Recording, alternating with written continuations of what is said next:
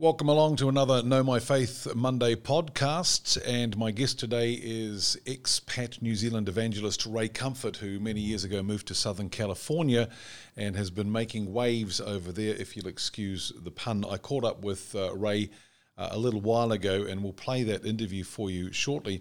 But uh, Ray started out his life as an evangelist in the square in Christchurch uh, on a step ladder uh, basically haranguing against the wizard. For those in New Zealand that remember the wizard, he was very, very famous in Christchurch for a while. Ray took that to Southern California and he's continued doing that. So let's play you a little clip of how he does it nowadays. Sadly, atheism is very prevalent in Vienna and in much of Europe. And atheism almost always substitutes God's creative hand with Darwinian evolution. And most who believe the theory seem confident but a little probing usually reveals that they don't really understand what they supposedly believe. Do you believe in evolution or that God created man?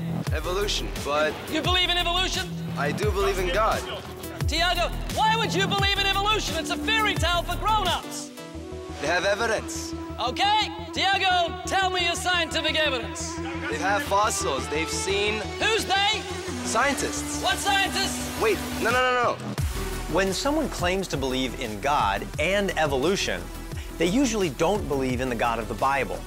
Instead, they believe in the God of their imagination, otherwise known as an idol.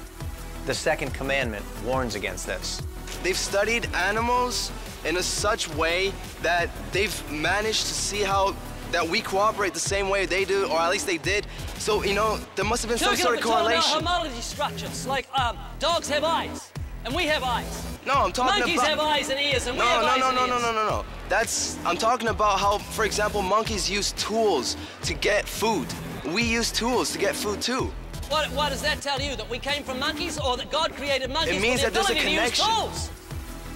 What's the difference between you and an ape? Nothing really. Nothing really. Nothing? Really? No difference at all between you and an ape? What a shame.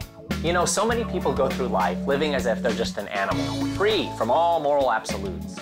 Instead of glorifying the God that set them apart from the animals, they act as if there's no difference. There's a big difference. You are a moral creation. You have a conscience. You have the ability to love God or reject Him.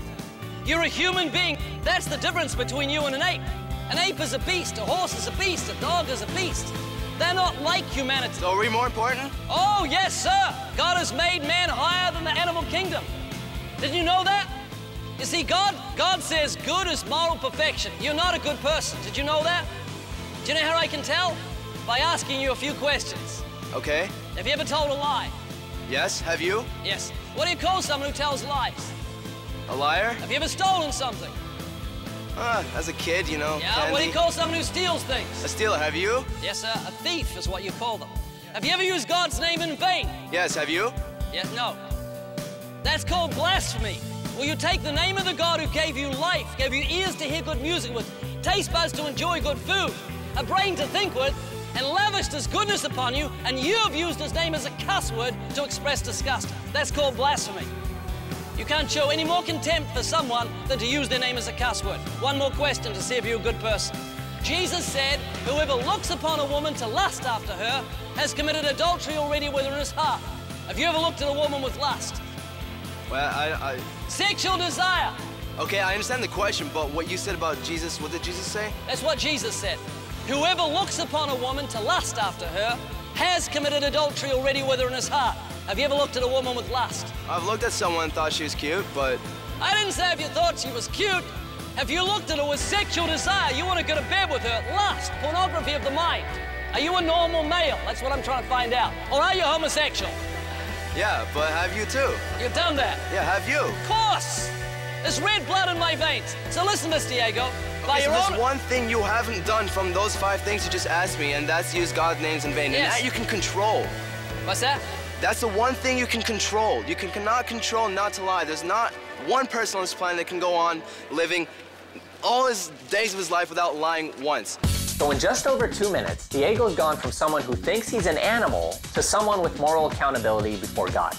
But now he's trying to justify himself by saying that everyone sins. It's not just him. This is also an attempt to lessen the serious nature of sin.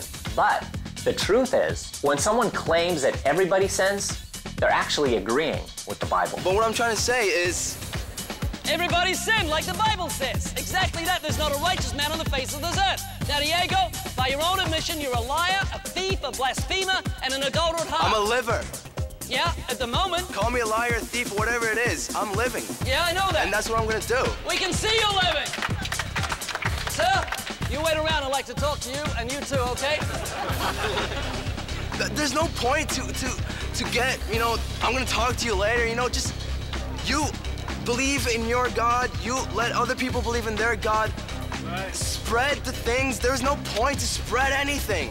We're all out here for the same reason anyways, just to live and communicate. That's great. Let me communicate with you now, okay? No, you're trying to make me believe something where I have already made up my mind. You just told me let people communicate. I'm trying to communicate with you, and you're going like this. Let me communicate with you, okay? If God judges you by the Ten Commandments on the day of judgment, do you think you'd be innocent or guilty? Uh, Lying, thieving, blasphemous, adultery. Okay, I'll be- You'd be guilty. I'll be guilty, yeah. Would you, on that basis, according to God, go to heaven or hell? uh, hell. Does that concern you? Uh, no. Don't you like living? Uh, yes. Don't you appreciate your life? Yes. You want to live? Um, once this is physically over, I am. Where did you get that information from? Because the My Bible thoughts. says you're going to live forever. I've. You'll either live in heaven or hell. God will either give you justice or mercy. Diego, I don't want you to go to hell. You may not care, but I care for you. I've come all this way from Southern California to talk to you and say, Diego, listen to your conscience. Realize there's a God who's holy. He's not the God that's in your image. He's perfect and righteous, and he'll by no means clear the guilty. And he says, all liars are their part in the lake of fire. That horrifies me that could happen to you, a human being. I care about you, and so does God. He's provided a way for you to be forgiven. Jesus Christ suffered and died for your sins. He took the punishment due to you, so you wouldn't have to go to hell. Then He rose from the dead and defeated death. And what you've got to do is forsake your sins, turn from them in repentance, and trust in Jesus Christ. And then you'll come to know Him whom to know is life eternal. And you'll find out what I'm saying is true. It's the gospel truth. I wouldn't lie to you. So, Ray, thank you for taking time to join us.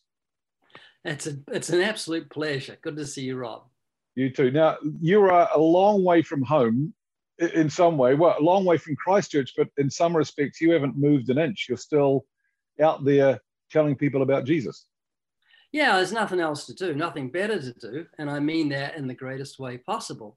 Uh, to tell people how they can find everlasting life. I mean, what a privilege. And some guy said to me the other day uh, on YouTube, on the comment section, he said, You've been saying exactly the same thing for 10 years. And I said, No, I haven't. I've been saying the same thing for 40 years.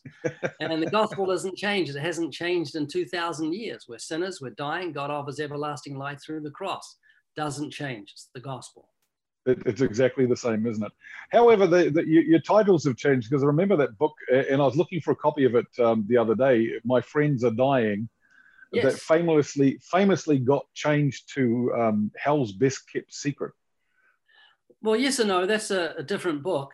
Um, my friends are dying got changed to out of the comfort zone Ah, uh, because the fact that people are dying of drug abuse in the US isn't exactly news. In New Zealand, it was shocking that I had five friends that died through drug abuse. So it was a shocking title. Over here, it was what? You know, my Yeah. friends are dying. Yeah, they're all dying. Uh, so we changed the title and expanded the book. Uh, Hell's Best Kept Secret is uh, Principles of Biblical Evangelism. So it's a completely different book. Okay, so we were, I'll talk a little bit about that uh, later, but one of the things that we do with Know My Faith is we're exploring, uh, call it the Jewishness of our faith. We're, we're trying to do it in a way that doesn't overbalance because so many people are doing that. They're, they're, they're concentrating more on, it's almost like they're worshiping Israel as opposed to worshiping the Lord and worshiping Jesus. But I had no idea until a few years ago that you actually had Jewish blood. Yeah, it's running through my veins. I've got about eight pints. My mum was Jewish, uh, but she didn't even hardly know who Moses was, let alone the Red Sea and all that sort of stuff. She was a secular Jew as you could get. And most Jews are secular. They've just got a, a, a lifestyle, they live and kosher this, kosher that, but they don't understand the scriptures and they're not looking for the Messiah. Most of them, Orthodox Jews perhaps are, and some others are, but most of them haven't got a clue uh, what their Jewishness is about. So, did, did you like have a Jewish upbringing? No, I didn't have any upbringing. I was just sort of dragged up. Um, I uh, I was left spiritually dead. I went to church, I think, twice or three times in 22 years. Each time I was bored. I remember once I was 10 and the preacher was just driving me crazy because it was so boring. And then they brought some real wine around. And when that hit the back of my throat, I thought, this is worth it. It was just a, a big, big thrill. But I had no interest in the things of God whatsoever before I came to Christ. So the so the Jewishness was just it was just hey we're Jewish and and that's it. Well, mum's Jewish because you were just a Kiwi lad. All my, all my uncles are uh, uh, like Uncle um, Dave, and uh, they had Bible names, and you know Elizabeth, and uh, and that's about it. I, th- I think you've got an Uncle Elizabeth. Yeah, Uncle Elizabeth. He's a bit weird. Stop it. Yeah, I went to synagogue after I became a Christian, and I wonder why they're all staring at my Jesus badge. It was kind of weird. Yeah, kind of weird. So let's talk about that side because you became a Christian. You didn't become a messianic believer. You became a Christian, became a full-on evangelist. When did you start to? Because I know that the, the, the Jewish side of things is a little bit more, shall we say, important now. Yeah. What was the question? Yeah. When, when did you start looking into that more Jewish side of, of Christianity? I really didn't. But the early Christians were Jews. People don't realize that. You know, sometimes um, I'm open air preaching and a heckler will say, look, I'm Jewish. This has nothing to do with me. I said, I'm Jewish too. They said, you can't be Jewish. You're a Christian. I said, you want to see my blood? I'm Jewish by race. Um, and, by, and, and I'm Christian by religion, if I, for want of a better word. But, and then I explained that Christianity is as Jewish as you can get. Jesus was Jewish. The 12 disciples were Jewish. The first 5,000 Christians were Jewish. It was from the land of Israel, as the Jewish land. And so uh, Jesus fulfilled all the Jewish messianic prophecies. So it's as, it's as Jewish as you can get. Christianity is the fulfillment of Judaism. Yeah, yeah. It's it, it's surprising that we spent so many years as Christians without actually discovering or realizing that we, you know, we knew it in the back of our minds, I suppose, but it was never in the forefront. What was in the forefront? That, that Christianity is a Jewish religion. Oh yeah, yeah. It's uh, it's all throughout Scripture. Yeah.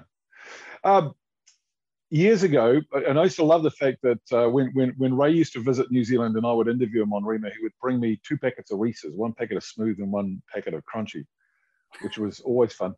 You bought me something else one time though. You bought me a tie. Do you remember that? A tie? A tie. A tie. Really? In fact, yeah. In, in fact, th- this one here. Oh, I remember that one. Is that where I that am went? not. A, yeah, sorry. Oh, you didn't give it to me. You just took it yeah, off. just, the I had around my neck and it suddenly disappeared from the back. Yeah, sorry about that. I am not ashamed of the gospel, not ashamed of the gospel, not, not, not, not, not ashamed, which, which I love. And there's a knot on the top. There is too. Why do you think so many Christians are ashamed of presenting the gospel? Well, they don't know what to say. Um, they've never studied it. You know, if you if you love something, you'll study it. When you're a baby, uh, you decided you didn't want to sit there gurgling. You you learn to crawl because you wanted to, even though you don't remember. Then you stood up and then you walked and then you started riding a bike because you wanted to, and then you drove a car because you wanted. You studied it. And so, if you want to stay a baby Christian, mumbling to yourself, go ahead. But if you want to grow in Christ, the best thing you can do is study the subject of reaching the lost. That's why we're saved. That's why we're Christians. You know, some people say to me, Oh, you're very gifted. I say, No, I'm not. It's like saying to a marathon runner that's just broke the tape, You're such a gifted runner. Just after he's broken the tape, he'd say, What are you talking about? See this muscle? It got here by hard work. I've denied myself ice cream and chocolate for years. I've run 30 miles a week. This has been hard work, sweating and pain. I've fallen over, bruised myself. And that's how I got here. It's not a gifting. Exactly the same with evangelism. If I seem talented or gifted, it's only because I've put my foot in my face many times and fallen over and bruised myself and, and studied it and sweat and pain and suffering to get where I'm at. And that means anyone can be involved in evangelism. All you need is the virtue of love. Yeah, we we're scared often of making a mistake when we start. You know, what if what if I say the wrong thing and and by my words I condemn someone to hell? And I think I remember you saying at one point, well, they were going to hell anyway. Yes. Uh, why am I smiling? Yeah, it's true. Yeah. Um, you know, if you're in a boat and people are drowning around you, you wouldn't say, I'm not going to reach out until I'm gifted and how I reach my hand out. In a, in a gifted way. No, you'd reach out your hand, pull them in, and that's what you do. You know, the woman at the well uh, didn't go to a seminary for six years. She went out and she dragged the people back. She says, "Come and meet a man who told me all I ever wanted." She she didn't she didn't uh, have a gifting. She just had a love and a passion for the Lord and a concern for others, and that's all you need. And so you don't need talent. All you need to do is understand the biblicals, uh, the principles of biblical evangelism. Let me share something with you that I haven't even got my thoughts together, but I hope it works. Many of us crack an egg the wrong way. You know, when you want to poach an egg, you go of the side of the pan and go like that, and suddenly a bit yeah. of shell goes in the egg, and you spend the next 10 minutes trying to find it before it goes white and, and disappears. That's not the way God designed it. There's a film on the inside of the egg that holds the shell to the film. And if you crack it on the edge of a pan, you're going to break that film. What you do is you hit it on a table on a flat surface. It doesn't break the film so that when you open it or peel it open with your thumbs, the shell stays on that film so it doesn't fall in. And I've been doing that for years and not getting shell in my egg. And there's a, there's a way to crack open a sinner. There's a, a way that God has given us. He's got a hard shell. He's got a, a, a prejudice in his heart. his enmity towards God. But the way to get to him is to um, do what Jesus did, address the conscience. Don't get yeah. into arguments with him about, uh, about the existence of God. He already knows God exists according to Romans chapter 1 go to his conscience. Just ask him if he thinks he's a good person, like Jesus did with, the with the, um, the rich young ruler that knelt down and said, Good master, what shall I do to inherit eternal life? Jesus said, Why do you call me good? He addressed the sub- subject that human beings don't understand what good is. And then he went through the commandments with them. I think it's real interesting if you study that portion, Mark 10, verse 17 and 18, you'll find that Jesus threw something in there that's very interesting. He didn't just give five commandments, he gave something else. He said, Don't extort. Don't extort. Extort not. That's what he said amongst the commandments. And I, I've always thought the rich young ruler was a nice, sincere young man who came to Jesus and said, mm. What should I do? But no, he was a money grubbing guy who obviously was an extortionist, got his riches through extortion, because why would Jesus drop in that you shall not extort? And so what we've got to do is follow what Jesus did and open up those commandments and just say, Did you know that God considers lust to be adultery, hatred to be murder? All liars will have their part in the lake of fire. And suddenly, instead of him arguing with you about the existence of God, he's nodding because you've addressed his conscience as Jesus did, the work of the Lord. Because he, he knows those things are wrong. Uh, yes. inherently, and as you mentioned in Romans 1, it says that every human being has got, I mean, you, you, Christianity is the only religion where we can be 100% certain because bible says that god has placed the knowledge of him inside everyone. So buddhists inside them and, and hindus and, and muslims and atheists inside them they know that jesus is god. Yeah they know so that you, god exists in yeah. the same way they know a building was built by a builder. No one looks at a building and says there was no builder. They know there was a builder. It could have been dead for 200 years but they know there was a builder because the building couldn't have built itself and it's the same with creation. Do you ever have a, a, a problem with, um, and probably with Christians when you're when you're out uh, evangelizing, preaching, because you use the law, which you've just mentioned, in evangelism, the Ten Commandments: don't steal, don't you know. Um, you have a problem with Christians going, "Oh, Ray, you're you're you're preaching salvation by works. You know, you're saying we have to do this to be saved." All the time. Um, I just have to start from the beginning and say, okay, here we go again. I've got to say, you know, God gave us law as a mirror. You don't wash yourself with a mirror, you just see yourself reflect in the mirror in truth. And then you go from the mirror of the law to the water of the blood of Christ. That's what the mirror of the law is for when we look into the perfect law of liberty. Can I tell you my most powerful weapon or show you my most powerful weapon for uh, reaching the lost? For a moment, I was expecting to. it is the dog. Yeah, it's the dog. This is this is uh, our YouTube channel's got 154 million views, and I go out on my electric bike with my dog. Both of us wearing sunglasses, and I can go up to any group of people and instantly know them and like them, and they like me and ask me about my dog and say, "Hey, knock it off, Sam." Is this possibly possibly thought there was some Australians watching. Yeah, actually, there's a guy coming around to try and get rid of rats. We've got a chicken coop And I Okay. had, had he's come around to play some rat catcher. So my dog's Okay. telling me someone's on the premises that's wearing a mask. Okay. Isn't that normal nowadays? Uh, so Yeah. you, we, we were talking about these these Christians and and and haranguing you about preaching of salvation by works, which is not what you preach. No, salvation by grace through faith. A lot of people say, you know, salvation comes through believing in Jesus. No, it doesn't. It comes by God's grace through the medium of faith. Uh, if you go into a store and say, hey, I'd like to buy that flat screen TV, here are 10 stones I got in the parking lot, guy's going to say, get out of here. The means of exchange is not stones, it's currency. So if I say, oh, I got 10 $100 bills or $100 notes here, uh, that'll get me my flat screen TV. And the way to the way to get to God is through faith. Without faith, it's impossible to please Him. Faith is the medium by which there's a means of exchange. But we are saved through faith. By grace are you saved through faith, and that not of yourselves it's the gift of God. So there's no way anyone can get to God by works, by Yeah. keeping the law, by doing good works, by being religious or praying. It's all by God's mercy, by His absolute unmerited favor. Do you still get scared going out doing what you do? Because I remember you told a story uh, years ago, or I think I remember you told a story, and um, you were you said to Sue one night that you weren't going out the next day, and the bed broke underneath you. Yeah, that's right. it was you kind of got kind of the guy's leaving now, so he's saying he's leaving. Sam, knock it off. I can see. Okay. Um, yeah, it was I. I for years I've got up forty years, thirty-eight years. I've got up to pray at night, and one night I says I'm not getting up to pray, and that's the night our bed collapsed. and a great time of prayer that night. So uh, yeah, I'm not a good prayer, and the best time for me to pray is without distraction. So it's been All right. during the So I've got that mixed up because I thought it was to do with actually going out on the street and facing people. No, it's I- your age. that was that was a real fear that you had as well, wasn't it? I've still got it. I still After 40 years. Yeah, it's longer than 40 years, and I still have problems with fear. Um, every little old Zacchaeus looks like a Goliath to me, always. I see some guy stand there, he's just a little guy. Man, I suddenly see him six foot eight with big square jaw and big muscles, and he can't wait to strangle a Christian. That's what's on my mind. But I ignore my fears. And the reason I ignore my fears is through love. Let me give a quick analogy. Imagine if I said to you, there's a pond over there, it's got big chunks of ice in it.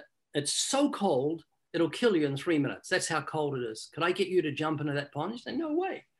But if a four year old boy fell into that pond and it was deeper than he could handle and he starts to drown, you wouldn't hesitate. You just jump in, pull him out. You wouldn't care about how cold it is because love can't stand and let a child, let a child drown. And the waters of personal evangelism or open air preaching are freezing cold. But love is the motivation. Love will conquer your fears. The Bible says perfect love casts out all fears. So if you've got a problem with fear, don't pray for less fear. Pray for more love because that's the problem. Yeah, and you, you you teach this a lot in the way of the master to, when you're talking to Christians. Is is this is what you need to do? We need to love those sinners, overcome our own selfishness.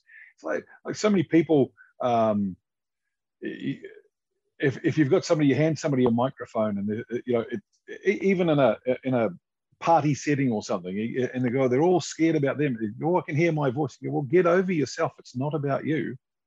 It's about those other people that that unless they find Jesus, they are going to spend an eternity in, in destruction. They'll be damned. You know what's helped me more than anything else, Rob? it's going to sound really weird. It's almost carnal in, in, the way I'm going to put it, but it, really has worked for me. When I used to preach in Cathedral Square, I did it almost every day for 12 years. I'd start off most days with an anecdote, um, something that captured their attention, the crowd, so they wanted to listen. And it was always difficult because I had to get it right, because if I didn't get it right, I was going to get laughed at or not listened to, and both I didn't want. But about 30 years ago, I started asking trivia. And let me let me tell you what I did, and I, I, I still do it. Uh, at Huntington, say I go to Huntington Beach, there's a crowd of you know people walking past, two or three people are listening, and I just stand up there with some dollar bills in my hand or some money, and just say, "Okay, I got some trivia, giving away free money. What's the capital of France? Anybody? It rhymes with Eris and begins with P. Anyone? Someone says Paris. I Oh, he must be a university student, educated. You're right. Here's your dollar. Then I ask another question like that. You know, what color's the sky? And they'll say, blue. Good for you. Here's a dollar. They say, what's your name, Sonny? He says, Tommy. I said, that's right. Here's a dollar. And the crowd laugh. And then I say, anyone want to go for $5? If you think you're a good person, I'm going to give you $5. I'll just give you a test. If you're not a good person, I'll still give you $5 anyway. That creates goodwill and it gets a crowd and then um, and people listen. So it's not as frightening for me because i know exactly where i'm going to go. I've got a book of trivia yeah. that asks these dumb questions and i can do it in a university not feel intimidated not feel nervous or scared. Anyone can do this. All you need is some money or some candy or chocolate or whatever toss yeah. it at people. Although i've given up tossing chocolate at people. I got a lady in the head once with a candy bar and it wasn't funny. Oh dear Have you? Is it right? Uh, you've started giving away the prizes for wrong answers. Yes, wrong answers. We say we love losers. Here we are, half, a dollar, and it makes people laugh and makes them feel good, and uh, it does create good goodwill with the crowd. And, and, and you talk about the Lord, and they're not angry because they know you're going. Well, hang on. So so back up there because one minute I'm doing trivia and asking what color is the sky, and next minute I'm talking about Jesus. That's a heck of a transition. It's not really because you say, okay, I want to give away $5 to someone who thinks they're a good person. What about you? Yeah, I'm a good person. What's your name? Fred. Fred, get up on the box because we've got a box for the heckler too. So we're right, right eye. Say, Fred, where you from? He says, I'm a carpenter. Do you like your job? Plenty of work? He says, yeah. So you think you're a good person? I'm a really good person. So I don't believe you. I'm going to put you to the test. I'm going to give you the 10 commandments as a measuring rod to see if you're good. And like I said, you get $5 anyway. So can you be honest with me? He says, Yeah, I can be honest. So let's go, Fred. How many lies have you told? He says, Oh, a stack. So you're a liar? I guess so. Have you ever stolen something? He says, Yeah, just little things. So you're a thief, a lying thief. You still think you're a good person? He says, Not now. And you just take him through the commandment. yeah. And then when you get to judgment day, he says, Man, I'm going to be guilty. He says, You're in big trouble, Fred. He says, Yeah, I am. What should I do? And then you share the gospel with him and the crowd's listening, and then it goes up on YouTube and gets oh, got 153 million. 153 views. million views. Yeah. Yeah. It's so awesome. it's, it's the um, you teamed up with uh, Kirk Cameron a while ago, and I remember no, this little no. skit. Our team, no. Kirk teamed with you. Yeah, boy. that's, that's, smart lad, that Kirk Cameron. Yeah. There was a skit that he did with one of your other guys, and I can't, I can't remember who it was, but but Tom Kirk was was it Todd? Yeah, Kirk was uh, in his uh, pool chair beside the pool, and Todd was trying to tell him that you need Jesus to make your life better. And he's going, I've got the gardener here, I've got the pool cleaner, I've just got a new script for a new movie I'm making. Um, which the whole thing was there to, to show that the modern gospel, this gospel of, of come to Jesus and your life will get better, is not actually the gospel. No, it's not. You can't find it in scripture. God has a wonderful plan for your life, isn't even in scripture uh, it, it flies in the face of scripture. And you'll find that on most Christian uh, churches' websites. God loves you, has a wonderful plan for your life. Well, tell that to Stephen while he's being stoned to death, or tell it to James as his head's being cut off, or tell it to the 11 disciples who were all martyred, or tell it to those who died horrific deaths in Fox's Book of Martyrs. You know, the, the, the church, or tell it to the uh, thief on the cross yeah, that Fox's Book of Martyrs. That's I, listened to that as an audio book the other day from, oh, from ChristianAudio.com. That is such an encouraging book. Oh, I couldn't read it. it scared the living oh, daylight out of me. Li- listen to it. Get the audio version and listen. It's just so enc- when you when you listen to the reaction of these Christians. They were just like even even but even if as they're on the stake and about to be burned the the the faith that they had. And this is the thing that that to me i think is one of the key factors and you touched on it before. We don't really know god well enough. We don't know jesus well enough to be able to uh, think ourselves comfortable enough to share him. I, I can talk to people a little bit about ray comfort because over the last 30 years i've known you a little bit but i can't talk knowledgeably uh, about you. Whereas somebody like Kirk or Sue, your wife, they, they can talk knowledgeably because they know you. And they can turn around and say, no, no, no, Ray's not like that at all. Um, we, we need to get closer into Jesus. So that do you remember the advert years ago on the TV? And I've, I've mentioned this a few times to, to people I've talked to. There was a lady sitting in a restaurant and she's eating a bowl of cereal and she's going, "Oh, yum! Oh, this is oh, oh, that's so nice." And the waiter goes to a lady at another table and she goes, I'll have what she's having. Oh, that's cool. You, you know, our relationship with Jesus should be like that, that other people look at us and go, I want what you've got. That sounds like that lady was a plant to me. No, I think she might have been, yeah. She's probably starved. Right. The guy's leaving a note on my door now. Sam, you can see there's a note on the door. Come here. Yeah, it's all over. You might like to edit this out. Or just like you to leave it in and say, I can't keep my dog under control. Sam, come here. Oh, I'll leave it in. Judy. I'm okay. Heel. Um, let me just get back. Sam, I'm talking about something important. Uh, let me get back to uh, the thief on the cross. Yeah. Uh, as the uh, as he as he I was going to say stood there as he hung there next to Jesus, uh, he began the wonderful new plan that God had for him as he uh, suffers Yeah. and gets near death, and in come the soldiers and break his legs. That's the beginning of the wonderful new plan, and now he suffocates to death. And so, being a Christian is, doesn't mean a bed of roses. It means a lot of thorns, persecution, tribulation, temptation. But God says you can have everlasting life with those things. So I can handle the everlasting life. I can handle the uh, tribulation, temptation, and persecution because God grants everlasting life to all those that trust Him. And we live in a world that hates God, and that's the way it is uh, when you become a Christian. Yeah, you've uh, you've done a lot of uh, films, various different themed films. I think the first one was 180, which was a started with uh, abortion, uh, and of course went to the gospel. What's your next one? What's what's in your mind for the next one? Well, we don't have any films lined up, uh, major films, but we do uh, continually put out video clips, and we do our television program. Uh, we film that once or twice a week via Zoom at the moment, but things are going to free up so we can get back into making more substantial movies.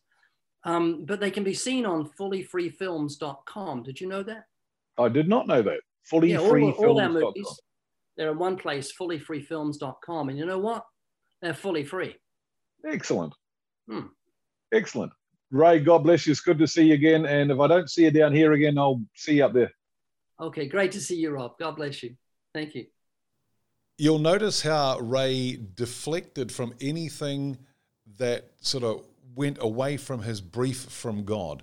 And his brief comes from Ephesians chapter 4. I wanted to read this to you. A lot of people miss it.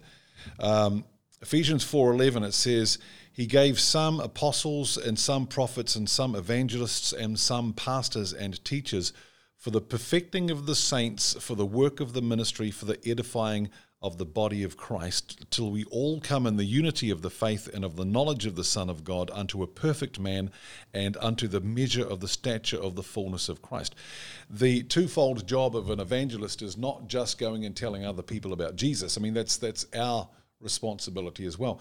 But the evangelist's job is to train others to do that. And that's Ray's twofold side going and telling people about the Lord and training you and me in how we should do it.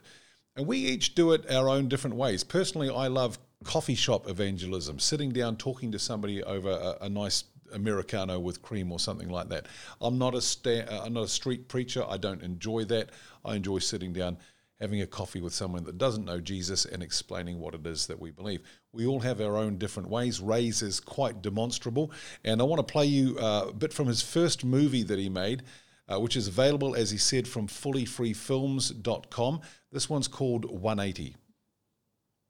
Have you heard of Adolf Hitler? No, You don't know who he is? no.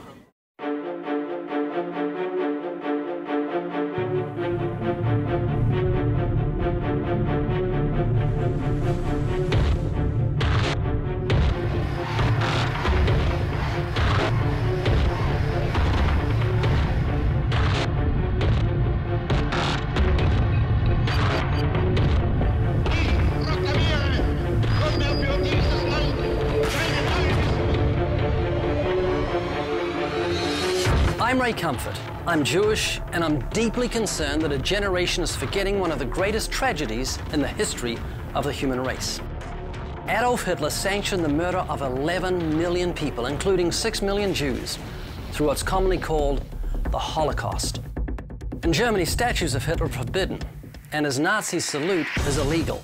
And in Austria, if you even deny the Holocaust took place, they'll throw you in jail.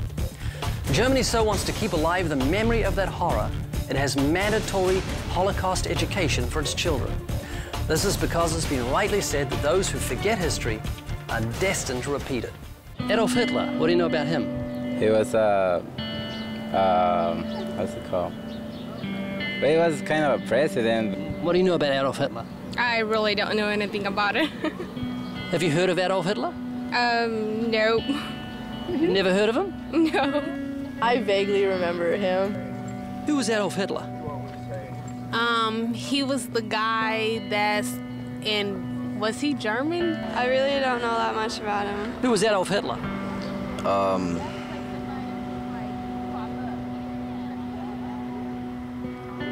uh, this guy with the had a mustache. Who was Adolf Hitler? Uh, he was a communist, right, leader of Germany. Who was Adolf Hitler? I don't know. You have no idea at all? No. Uh, he was a communist.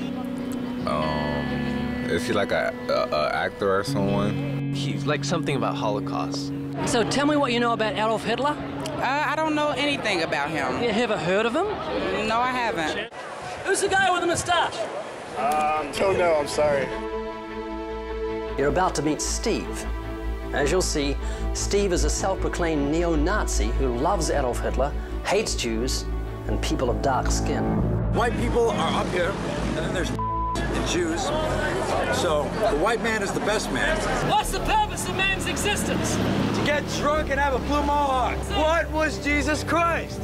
Savior. No, he was a Jew. And what did Jews do? They lie. Christianity is a Jewish trick, but it hasn't tricked me because I'm Greek and I'm smarter than that. Spell the word shop. Shop, S-H-O-P. What do you do when you come to a green light? Stop. Green light. Oh, See now, if you can make a mistake with something as simple as that, Yeah, that just good. think, just think if you're making a mistake when this whole Right. philosophy. You're making a mistake. I don't hate black people because they're black. I hate black people because they're pieces of because they ruin every neighborhood they come into because they do bad things to my people because of the color of our skin. This country is and I hate America. Your man was written by a bunch of little weak Jews that were like that couldn't stand up for themselves, so they had to make up a fake god to protect them because they're a weak race. Jesus was a Jew. And if he were in Auschwitz, I'd give him a tattoo. Adolf Hitler was not evil. So who, what do you have to do to be evil? He killed six million Jews and blacks and, and, and gypsies and, and homosexuals. I don't believe that. I think that's a lie. I don't think he killed that many people. I love Hitler Why? because he wanted to cleanse the world of non-white races. Adolf Hitler is um, most famous uh, criminal in the world. Don't you think he was evil? Evil? No, no. Who was Adolf Hitler? Uh, the leader of the Nazis. He ran the fascist movement uh, in World War II, right? Good guy, bad guy? He was intelligent, but he was what he was doing was bad. Have you heard of Adolf Hitler? Yes. Yeah. What did he do? Uh, he killed a lot of people and tried to take over the world. Good guy or bad guy? Bad. I can ask you this question. It's not a racist question, but are you German? Bin ein Deutschlander. Can I ask you a question? Have you read Mein Maybe Kampf? that, you know, maybe I'm saying too much. I don't know. What do you think? But, you know, It's a great book. but dude, I don't know how you sleep Still is. Do you admire I Adolf don't know Hitler? how you sleep Absolutely. at night. Was he evil? When you know that Was he evil tomorrow, when he killed the Jews? trace of No. your He didn't do that. Who did is it? Gone. And if what didn't you happen. believe is true, It didn't happen. and there The is no Holocaust didn't happen. there's Correct. Who were the killers? And dude, The before Jews. Don't you understand that America's run by Jews? Don't you understand that? Don't you get it? Don't you grab a hold of it? What's wrong with that? What's wrong with it? Our king told you what's wrong with it. It'll bring hell on earth, and it has. Look around you right now and see the result of Judaism. You nuts? Are you crazy with your hatred? Your hatred? You just hate. You hate. You hate with evil. Stop it. Stop talking like a Jew. Uh, You know what Hitler said? As he said Christianity is a nice religion, but let's let it die out. He put the Jewish people in concentration camps. And he basically uh, brainwashed the whole German civilization into believing that Jews were evil and you needed to get rid of them. He started World War II. It's 1939. You've got a high-powered rifle, and Adolf Hitler is in your sights. Do you take him out? Absolutely. So you didn't hesitate. Would you take him out? Yes. Okay, it's uh, about 30 years earlier. Um, Mrs. Hitler is pregnant with Adolf. Would you take her out? If I knew what he was gonna do, yeah. Would you shoot him? Immediately. Immediately. I will shoot him and tear him apart. If you go back 30 years earlier, and Adolf Hitler's mother is pregnant with Adolf, and you've got a high powered rifle, and you had one shot, would you take him out? Would you kill her to kill him? Uh, definitely. Definitely. Uh, kill her, kill him, and kill his relatives, everybody who belongs to Hitler family. Did he kill millions of Russians? Oh yeah, that's not he personally, but German army did millions and millions. Russia lost about 30 million people in the Second World War. And, uh, he destroyed, uh, German army destroyed uh, most of European part of Soviet Union. Did you lose any relatives? Oh yeah, I lost my father, my grandmother, my aunt, my brother.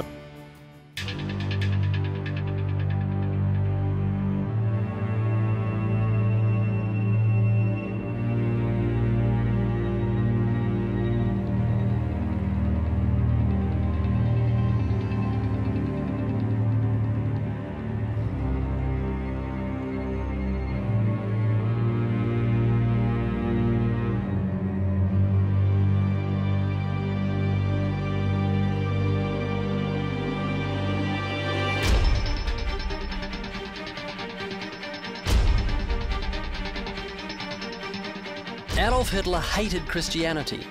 He called it a disease and once said the heaviest blow which ever struck humanity was Christianity, adding that it was an invention of the Jew. He killed or imprisoned genuine pastors and replaced them with his own Nazi pastors. He also replaced the cross with a swastika, printed 100,000 copies of his own twisted Bible, rewrote the Ten Commandments, and then created his own Aryan, anti Semitic, non Jewish Jesus. But most importantly, all this sprung from the fact that Hitler had created his own image of God and was what the Bible calls an idolater. He had another God before the God of the Bible.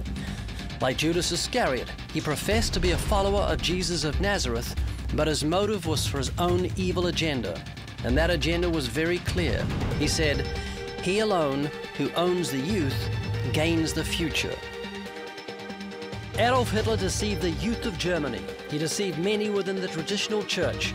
But most of all, he deceived the millions of Germans who believed his lie about the supremacy of the German race.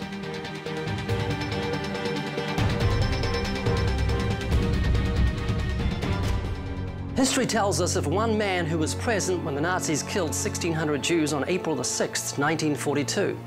He witnessed them being shot and then being buried alive. I saw them do the killing.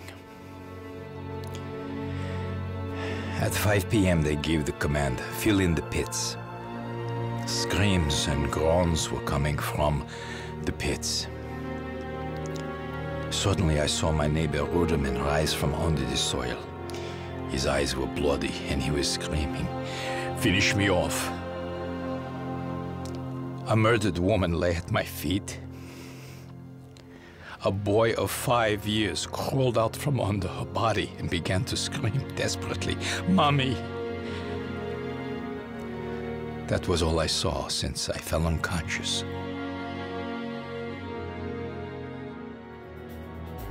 It's 1943.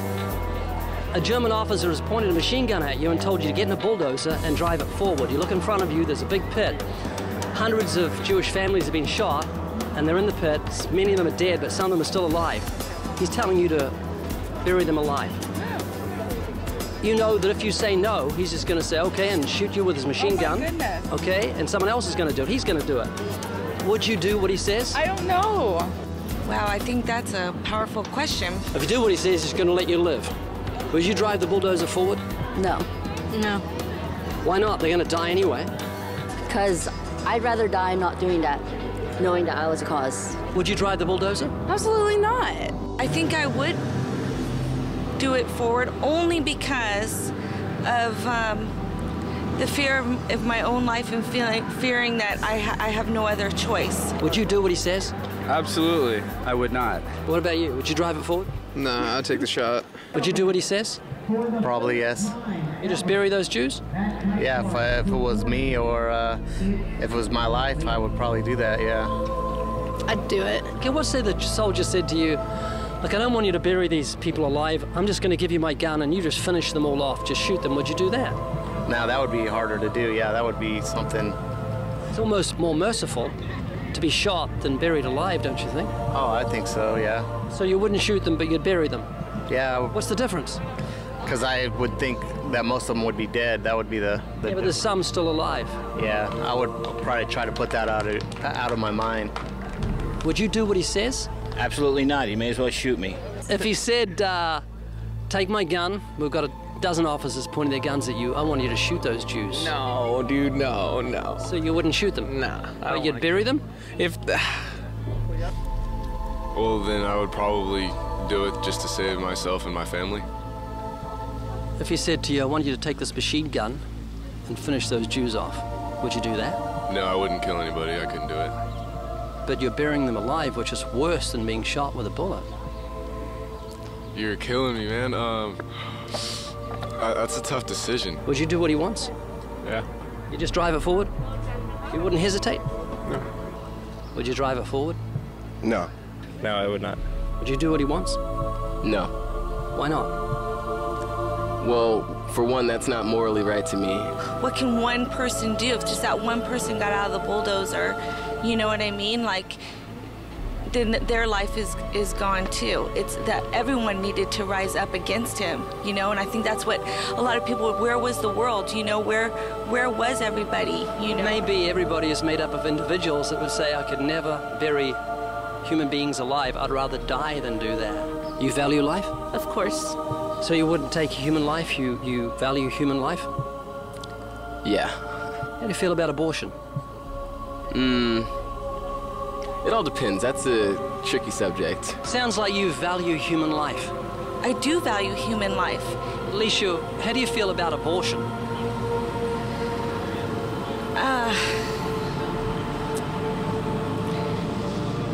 I feel that um, it's a it's a woman's right to choose, and every situation is a different situation. Are you afraid of dying? No, I'm not afraid of death. Where you going when you die? At the moment, hell. Stephen, what do you think happens when someone dies? Do you think there's an afterlife? Uh, I don't know, probably not. Probably not. So this is all there is? Uh, I think so, yeah. Do you believe God exists? I don't think so, no. If there is a heaven, do you think you get there? Are you a good person? Oh, yeah, for sure. God wouldn't be mad at me. I'm a good person morally. Yeah, I'm a good person. I'd hope so. Yes, sir. I believe in God. I believe in good. I don't do nobody no harm. If there's a heaven, do you think you're good enough to go there? Are you a good person? Uh, yeah, I think I'm a good person. Why would you go to hell? Because of my lifestyle I'm living. There is no hell. I don't believe that there is a judgment. You don't? No, I don't believe that. But what's going to happen to Hitler on Judgment Day? He's he's in hell. How many lies have you told in your life? Oh, I don't know, thousands, I guess. Lies? Lies? Too many to count. Oh, countless. What do you call someone who tells countless lies? A liar? You ever stolen something? In my lifetime? Mm-hmm. Sure, of course, yeah. Uh, yes. Sure. What do you call someone who steals things? A thief. So what are you? A liar and a thief. Have you ever used God's name in vain? Absolutely. Sure have. Absolutely. Have you ever used God's name in vain? Yes. I heard you use his name just before, probably about 30 seconds ago, when you talked about lying. Do you realize that's called blasphemy? When you use God's name as a cuss word, it's very serious. Sure, I guess it is, yeah. Now, Jesus said if you look at a woman and lust for her, you commit adultery with her in your heart. Have you ever done that? Looked at a woman with lust? Shoot me now. yes, sir. yeah. I like fornicating, it's fun. Yeah, well, you can like raping and bank robbery can be fun, but it's not right. Have you ever looked at a guy with lust? No, I'm gay. I commit adultery about every two minutes, maybe. Have you ever looked with lust? Yes. Yes. So, Alicia, by your own admission, you're a lying, blasphemous adulterer at heart. And you've got to face God on Judgment Day. And we've looked at four of the Ten Commandments. Oh my goodness. You had sex out of marriage. Yep. So listen to that. Listen to this, David. This is why you don't want to believe in God. You're a self-admitted lying, thieving, blasphemous, adulterer, fornicator, uh-huh. and you have to face God on Judgment Day. And the thought of being morally responsible to Him is abhorrent to you, so you deny His existence. Uh-huh. Does that make sense? Yeah. Makes total sense. So, John, you're in big trouble on Judgment Day. By your own admission, you're a lying thief, a blasphemer, adulterer at heart, and a fornicator. Wow. So, a lot. will you go to heaven or hell? From the way it sounds, hell. Does that concern you?